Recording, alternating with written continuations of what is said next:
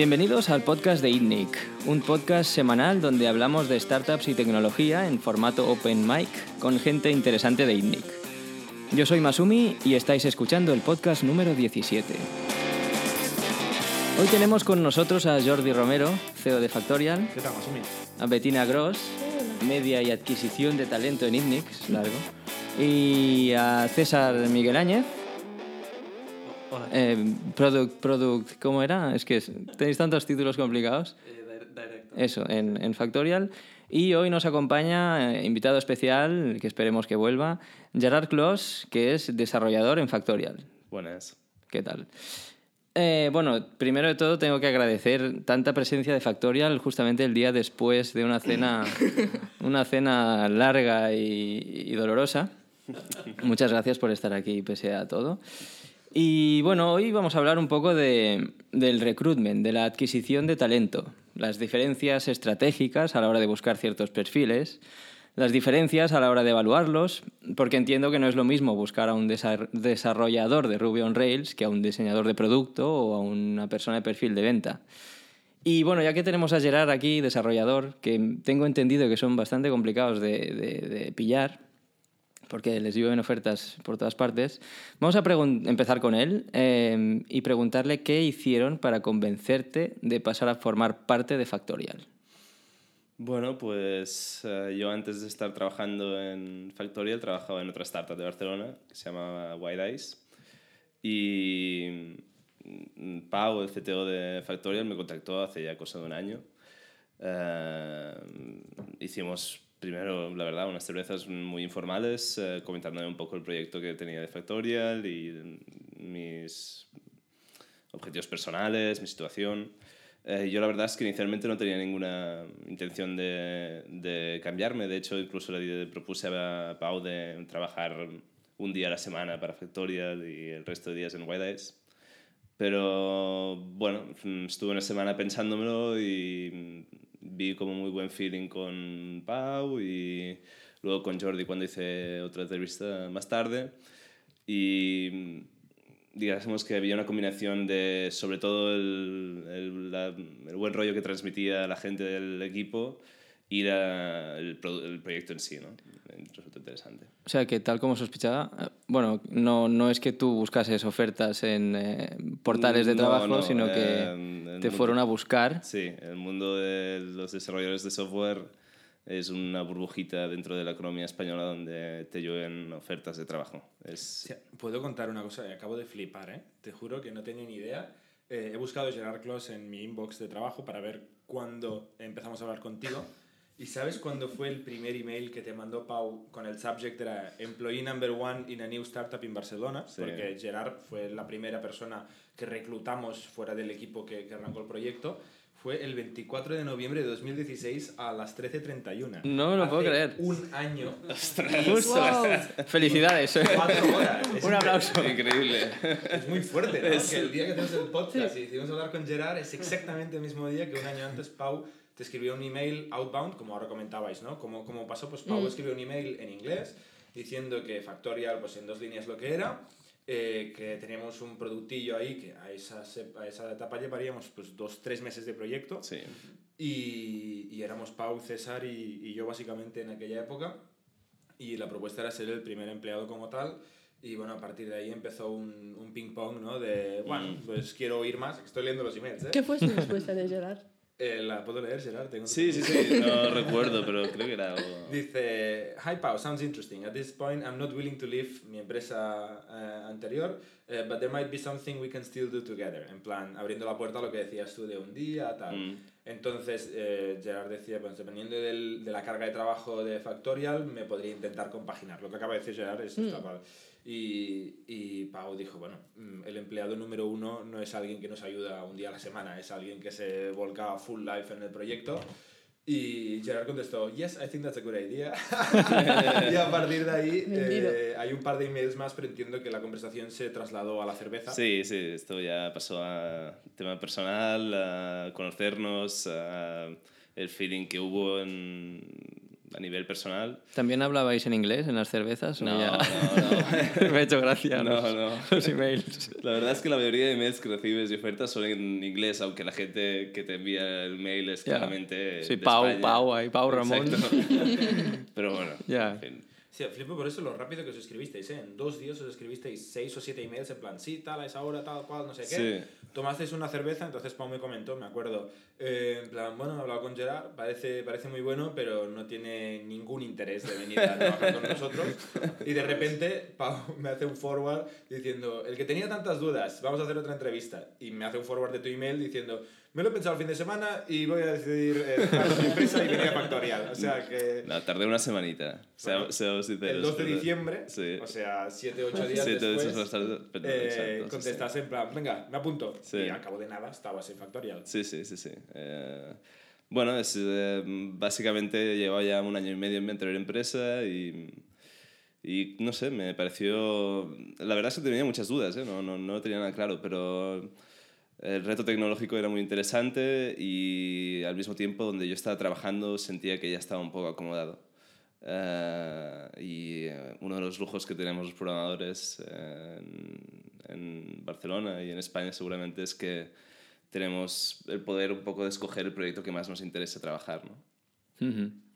Entonces, eh, por lo que comenta él ahora, entiendo que cuando iniciasteis vuestro proyecto erais todos, todo el equipo prácticamente que buscaba, o sea, tanto tú como Pau, os volcabais en la búsqueda de, de talento o teníais Sí. alguien... Eh, más o menos. O sea, de hecho, esto desde, desde que empezó Factory, hay, hay, un, hay una selección de talento previa, ¿no? Que es, ya no estoy incluyendo, por ejemplo, el hecho de- del equipo fundador eh, o, o César, que nos ayudó como colaborador externo a, a arrancar el proyecto hasta que se incorporó. Estos no los cuento porque es, es otro tipo de proceso. Ya. Ya tiene que haber una relación previa y una confianza absoluta de, de largo plazo. A Gerard no lo conocíamos para nada hasta que se hizo este nada. eh, vía GitHub. ¿no? Sí, Y sí, que Pau buscó fue- GitHub, React, JS, tal. Y, Fue y muy entonces directo. Nosotros tenemos muy claro, Pau, Pau tiene muchísima experiencia haciendo recruiting de, des- desarrolladores, entonces este proceso lo llevaba él, ¿vale? No usábamos, no nos apoyábamos en la persona de recruiting que tenemos interna en ITNIC para desarrolladores y gente de producto, porque el network que tenemos, eh, tanto Pau como yo, pero sobre todo Pau, eh, y la experiencia fichando desarrolladores es tal que preferí- creía que era mucho más eficiente y porque hay un matiz importante que se le ha dicho que ¿no? estamos acostumbrados a recibir un montón de emails de tal. Eh, y yo que también soy desarrollador de, de ADN, cuando recibes un email de un recruiter, acostumbras a ir muy rápido a darle el botón de borrar. Y hay gente incluso que le da spam, bloquear y, y sí, sí. Eh, entonces, cuando recibes el email de un CTO, de una persona que en el mundillo JavaScript y, Ra- y Rails tiene un, tiene un nombre, no sé si tú conocías No, a- no conocía a Pau, pero, pero el hecho de que fuese un mail directo y no a través de LinkedIn, porque la verdad es que la mayoría de mails de- que van a través de LinkedIn los borro directamente, eh, y el hecho de que fuese un, un CTO eh, me interesó. O sea, al menos, al menos demostraba interés en, el, en, en- o in- involucrarse ¿no? en el aspecto. Y si lo primero que hiciste es mirar su GitHub o lo que sea, ves inmediatamente que es una persona que, Sí, sí, que sí. es del mundo, que no es un, un outsider, ¿no? que es el problema a veces con la gente de recruiting. Entonces, en este caso lo lleva Pau. Eh, nosotros claramente hicimos dos estrategias. Development por un lado y todo lo demás por otro lado. Entonces, en todo lo demás sí que nos apoyábamos en, en la persona que teníamos en ITNIC eh, de, de selección, donde hacíamos una combinación. Al final, en el proceso de Gerard eh, intervinimos todos, que tampoco éramos tantos. Al final, Pau lideró el proceso, pero luego yo me senté con él, Sí. César le conoció, hicimos todos así como reuniones de feedback interna. Para el siguiente, de- el siguiente team member hicimos más o menos lo mismo, Mm. eh, que fue una persona de contenido. y, y al principio éramos todos en el proceso, aunque alguien lo lidera, ¿eh? porque hay que hacer, es como hacer ventas, ¿no? Sí, Sí. claro, y también es, hace falta ¿no? que conozcamos bien las personas con las cuales al final vamos a trabajar, pasar todo el día. Sí. He de decir que el proceso de recruitment en Factorial es el más profesional que he experimentado como, como empleado. Eh, eh, más allá de que hubiese buen feeling y de que hubiese interés por las dos partes de, de hacerlo, bueno, de, de ver si funcionaba la cosa, eh, hubo una prueba técnica y, y digásemos que la decisión se tomó sobre unas bases eh, con datos, no fue solo un tema de eh, nos caemos bien. vamos a empezar a trabajar, que muchas veces pasa en el mundo de los developers porque la gente va bastante desesperada Ya. eh, para encontrar a gente. Sí, sin hacer ninguna prueba ni nada ya.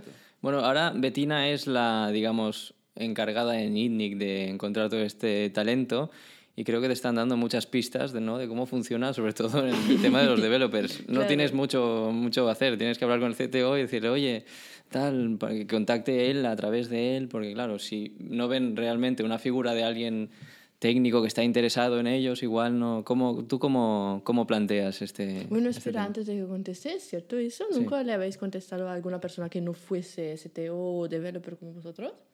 A no ser que la empresa que representase fuese interesante, la conociese de algo o hubiese algún aspecto mm, de la empresa o de la tecnología que me interesase, no. Eh, Vale. mm, la, gran mayoría, Voy bien yo, ¿eh?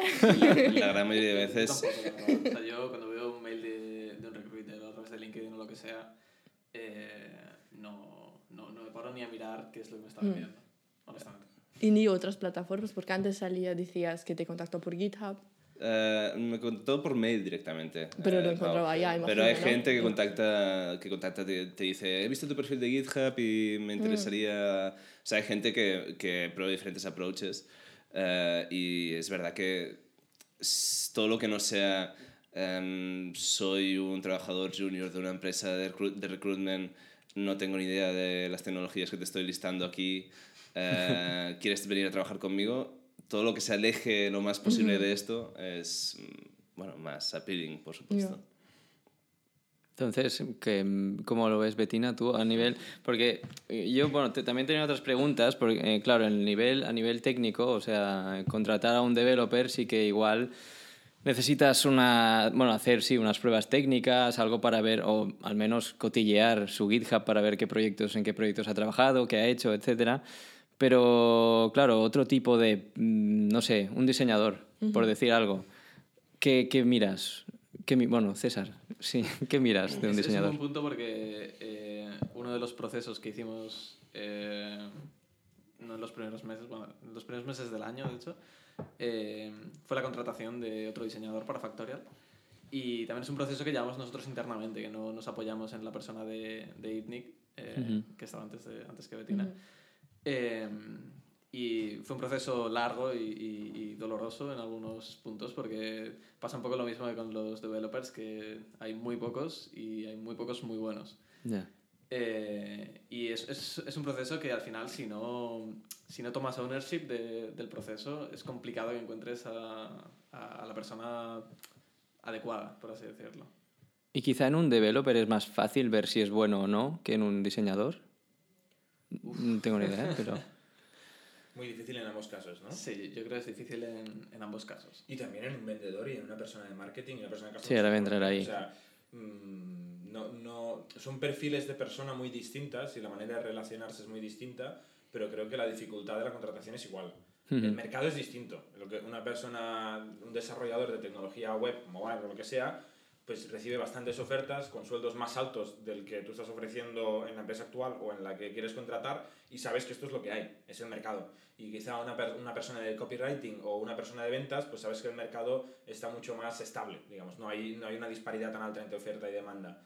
Eso cambia, pero aparte de eso es muy difícil encontrar gente buena, es saber que son buenos, o sea, validar que es, que es gente buena, yo creo. ¿eh? ¿Y os ha pasado alguna vez de hacer procesos de selección más largos? No sé, por ejemplo, trabajé en Amsterdam durante un tiempo en una gran, gran empresa. Invitaban a personas a realmente pasar el día allá a trabajar.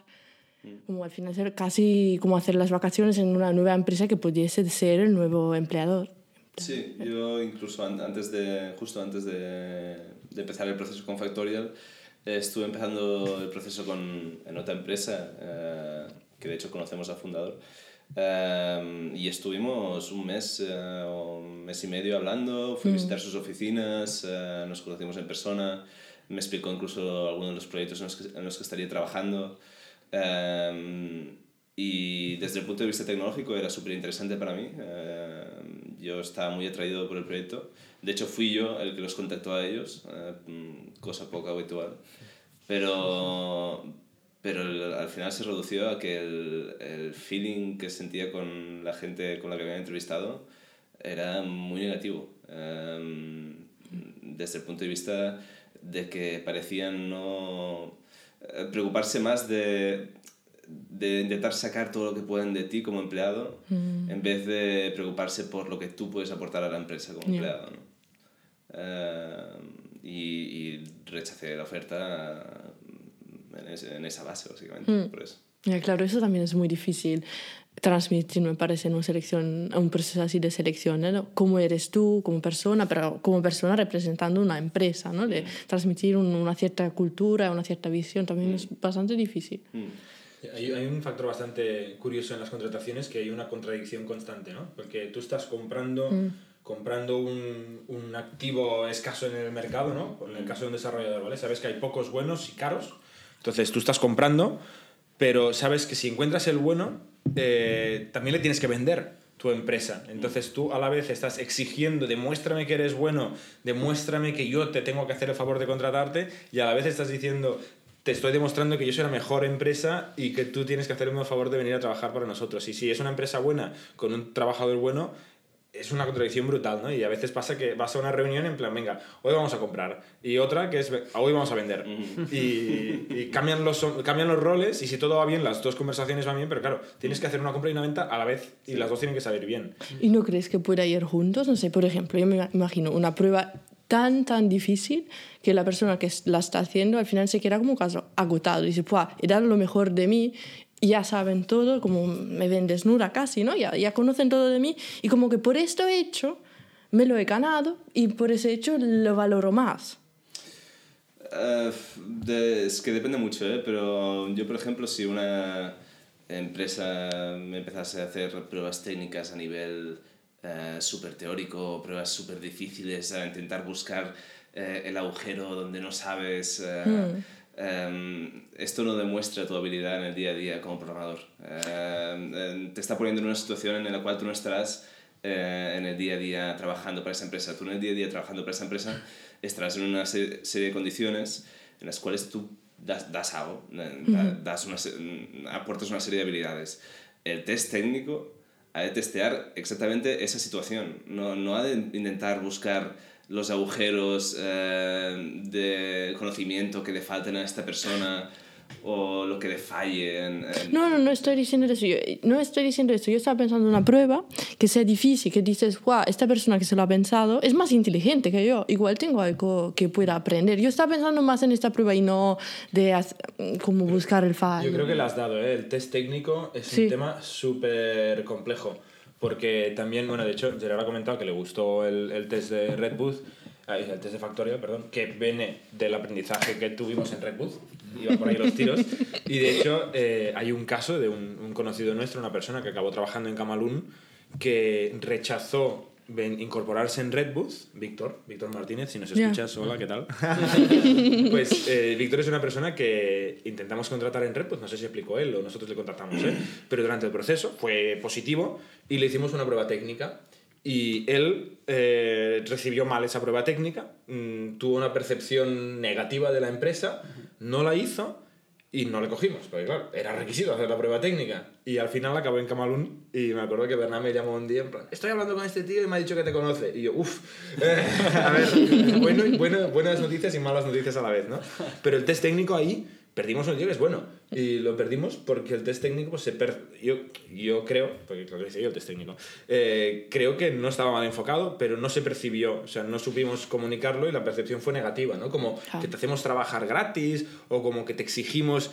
Y bueno, o sea, al final tienes que demostrar que eres capaz de hacer algo, ¿no? Y es, Sí. es Sí, complicado, es un tema, yo creo. Sí, sí que es verdad que hay muchas empresas que aprovechan el, el hecho de que el test técnico sea gratuito para, ¿sabes? Para resolver ciertos problemas que tengan internamente. Y creo que es algo que- con lo que hay que tener bastante cuidado y, y es, yo yo creo que es el punto número uno que la gente se puede llegar a tomar mal.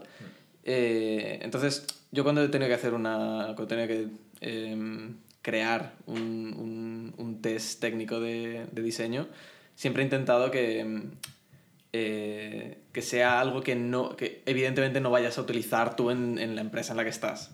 Es decir, eh, propones un- una especie de universo paralelo eh, y basas el test en ese universo paralelo, no, no en algo que puedas util- utilizar para, para, para tu empresa. Vale, pero espera, una, ¿me, puede- ¿me podáis aclarar cuánto tarda un test técnico? Em, ¿Cuánto os imagináis? No, no se me dio tiempo límite. em, se me dijo en plan, eh, intenta no, no tardar un mes eh, y tampoco hace falta que lo hagas en dos días. Pues yo tardé, no sé, estuve em, cinco o seis días. Pero eh, no te pasaste realmente 5 o 6 días pensando no, en eso. no, no, no, o sea, estuve pues eh, entre que me dieron el test técnico y yo estaba trabajando, entonces tampoco tenía Claro, tiempo para... por- por eso estaba para- pensando. entonces pues eh, por las tardes una horita dedicabas a, Mm. dos horitas dedicadas al tiempo, fin de semana tres, cuatro horas más y lo entregas y ya está, ya está, cinco o seis horas. Y sobre todo... em,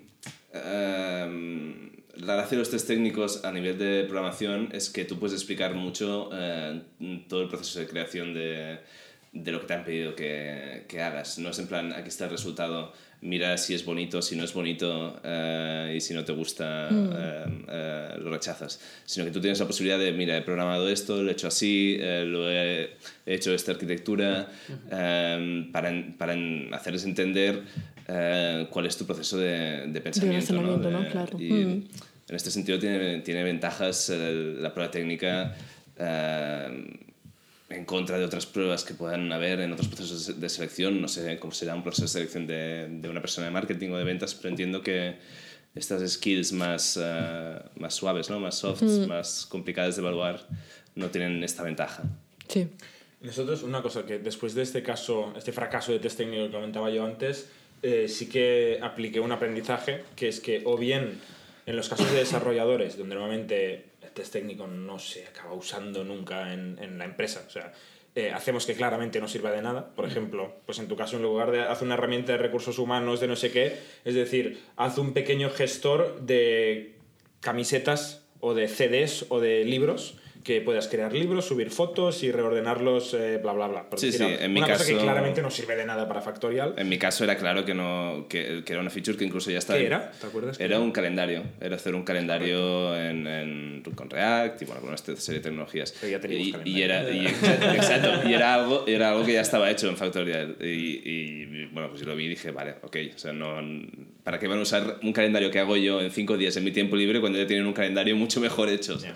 No, pero eso lo hicimos porque como sufrimos bastante haciendo el calendario, Pau dijo, hemos encontrado unos cuantos marrones, vamos a ver cómo lo resuelve Gerard por su cuenta. Buena Y idea. el otro caso, cuando por ejemplo hemos contratado últimamente gente de contenido, copywriters, les hemos pedido que nos hagan eh, redacciones, o sea, su test era una redacción sobre un tema y lo que sí que poníamos muy claramente es eh, aviso, mm, compromiso, este, esta redacción que vas a hacer no la vamos a usar a no ser que te incorpores. Si te incorporas, te pediremos que la pongas en el blog o donde sea que la podamos meter. Si no te incorporas, no lo vamos a usar. Para que no haya ninguna duda, ¿no? como comentaba César, de que estamos haciendo una microexplotación vía recruiting. Es, es un tema complejo, ¿eh? Sí. Sea, claro, porque ahora estaba pensando, bueno, puedes hacer pruebas de estas que no son para la empresa, pero creas una startup secreta en la que vas añadiendo código de todos los candidatos de diferentes... pirata, ¿no? Bueno, no sé, sería un proyecto interesante. Yo tenía curiosidad de cómo, porque no me acuerdo ya de César cuando entró en Camalún, ¿no? ¿Fue? Sí. De cómo, cómo fue, porque creo que tenías, eras mayor de edad ya. Sí, eh, yo estaba trabajando en Madrid eh, en un estudio de diseño eh, y un día, de repente, Bernat eh, me, me escribió un mail diciendo estamos buscando un diseñador para eh, Camalón y tal, eh, ¿quieres hablar? Y yo dije, bueno, mm, yo no, no estaba muy, muy contento en el, en, el, en el estudio porque no, no, no era mi forma de trabajo. A mí me gustan las startups más Ya. que el, el trabajo más de consultoría y tal. Hmm. Eh, y nada, intercambiamos un par de mails, un par de llamadas por Skype.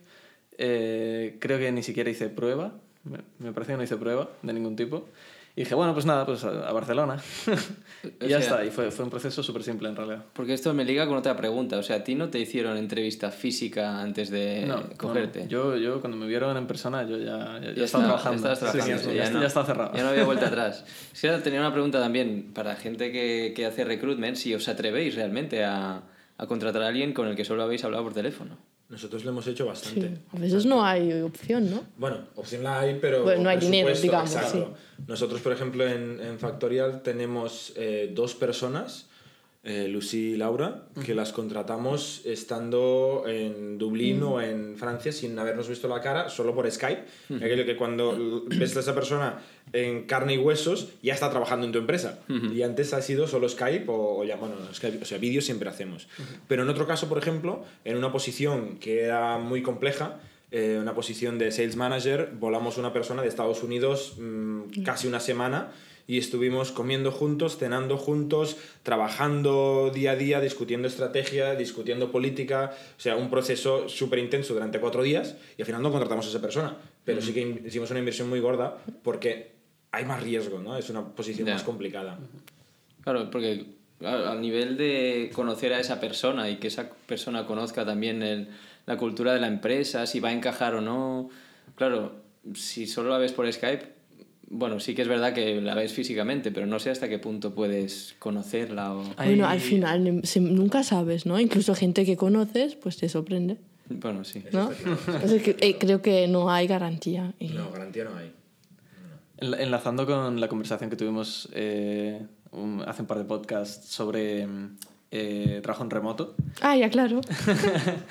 eh, leí el otro día al- algo que me, me- me pareció so- sorprendente, pero creo que tenía bastante sentido. Y era que eh, una un, bueno, era, sí, era una empresa, de hecho, eh, el CEO decía que solo contrataba a través del mismo medio de comunicación eh, que iba a usar con la gente que, con la que trabajaba. Ay, qué buena idea. Entonces, eso. eh, ¿verdad? Sí. Pero es, es chocante al principio, pero, pero lo piensas y tiene Mm. bastante sentido. Y el tío dice que las entrevistas empezó a hacerlas eh, a través de Slack Mm. y, y en Asana. en Asana. En Asana. Exagerado. Es otro nivel. Por email, bueno, claro, por email ya lo hacemos. Claro, pero en realidad ellos no, no, no utilizan el email para comunicarse unos con otros. Entonces quería ver la soltura con la cual Ya. la persona hablaba por Slack, documentaba las cosas en Asana, etcétera, etcétera. Eh, eh, es chocante, pero, pero me, me pareció que tenía bastante Mm. sentido, porque toda la empresa era en remoto en realidad. Entonces, Es que es un poquito extremo, ¿no? Por eso. O sea, Bueno. me parece una Sí, idea- pero igual lo puedes aplicar, ¿no? Sí, sí, sí. Pero yo estoy pensando, por ejemplo, ¿no? Gerard, eh, nosotros trabajamos en persona, o sea, venimos todos a la oficina cada día, pero al final nos comunicamos casi más por Slack que, que de viva voz. Sería raro tenerte en la sala de al lado y hablar por Slack para como has hecho la prueba técnica. y no, tal. no, no, pero... O sea, Eso sería too much, ¿no? No, pero, o sea, lo, lo que harías en ese caso sería una especie de sistema híbrido. Entonces tú puedes hacer entrevistas en persona, pero luego a la hora de la prueba técnica, pues igual eh, puedes hablar por Slack sobre dudas que, que surjan Hmm. mientras se está desarrollando la, la- la prueba técnica. Es, es, mm, es común, de hecho, hacer eso. Más en Hmm. pruebas de diseño, quizás. Eh, pero sí, sí, sí.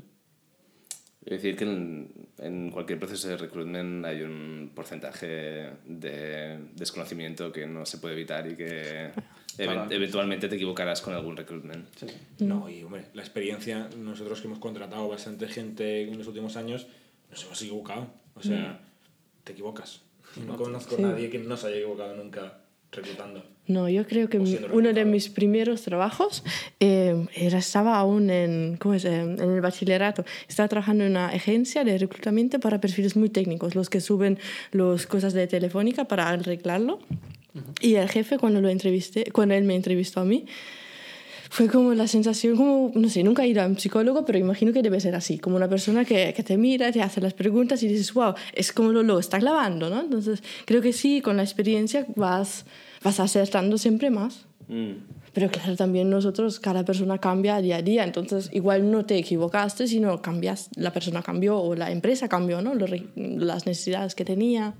Sí, sí, Mm. es complicado. Y luego, bueno, son cosas, he encontrado de todo, ¿eh? Gente que miente Sí. eh, y que no te enteras hasta muy tarde, cosas que eran muy... Y por la parte de la empresa también, Mm. gente que entra en empresas, de hecho nos ha pasado mucha gente contratarla que decía, es que yo fui a una empresa porque me vendieron tal y al cabo de 3, 4 meses empezó a rascar y vio que no tenía nada que ver Sí. con lo que le habían prometido. Y, y al revés, empleados que te dicen que han hecho tal, tal y cual y quizá lo hicieron un día, pero Mm. te han vendido que llevan 5 años haciendo eso, ¿no? Entonces, es- te equivocas. Yo sí, un tengo un- juego. volviendo un poquito para atrás, eh, antes Gerard y César han sido súper contundentes en plan, no contestamos emails de recruiters y es, es una realidad que hay. ¿no? Yo estaba pensando, mm, es un problema de ventas que nosotros a veces también nos encontramos. Eh, lo- una cosa que yo valoro mucho, por ejemplo, que aquí en INNIC eh, yo creo que se ha hecho muy bien, eh, con, trabajando con Marta y con Anela y ahora con Betina, es que muchas veces el mensaje, por ejemplo, ¿no? lo, quiero mandar yo, porque es como, como decía Gerard, por ejemplo, una persona de ventas, pues quiero ser yo quien, quien mande el mensaje para que vean que es la persona con quien estarán trabajando cada día, ¿no? porque al final es... Pero mm, pues quizá yo no soy suficientemente organizado y estricto y sistemático, entonces una cosa que va muy bien es tener sistemas donde firmo yo entre comillas, pero a la hora de la verdad quien está ahí mandando los recordatorios y, asistiendo durante este, este proceso es eh, la gente de, de selección de personal. Yo creo que hay un híbrido en el que no es como, toma, recruiter, tráeme un candidato ya caliente. Es decir, vamos a hacerlo entre los dos. Mm, ¿Qué, ¿Qué hago yo mejor? Bueno, pues poner la cara y el nombre porque al final es quien quieren, con quien quieren hablar, pero lo que no voy a hacer bien es todo el pipeline, ¿no? La, la preselección, el screening y tal. Entonces, como yo creo que ahí hay un partnership bueno que al final en, en ventas hacemos igual. A veces cuando hacemos un outbound para decir, oye, empresa, ¿sabíais que existe Factorial para gestión de recursos humanos?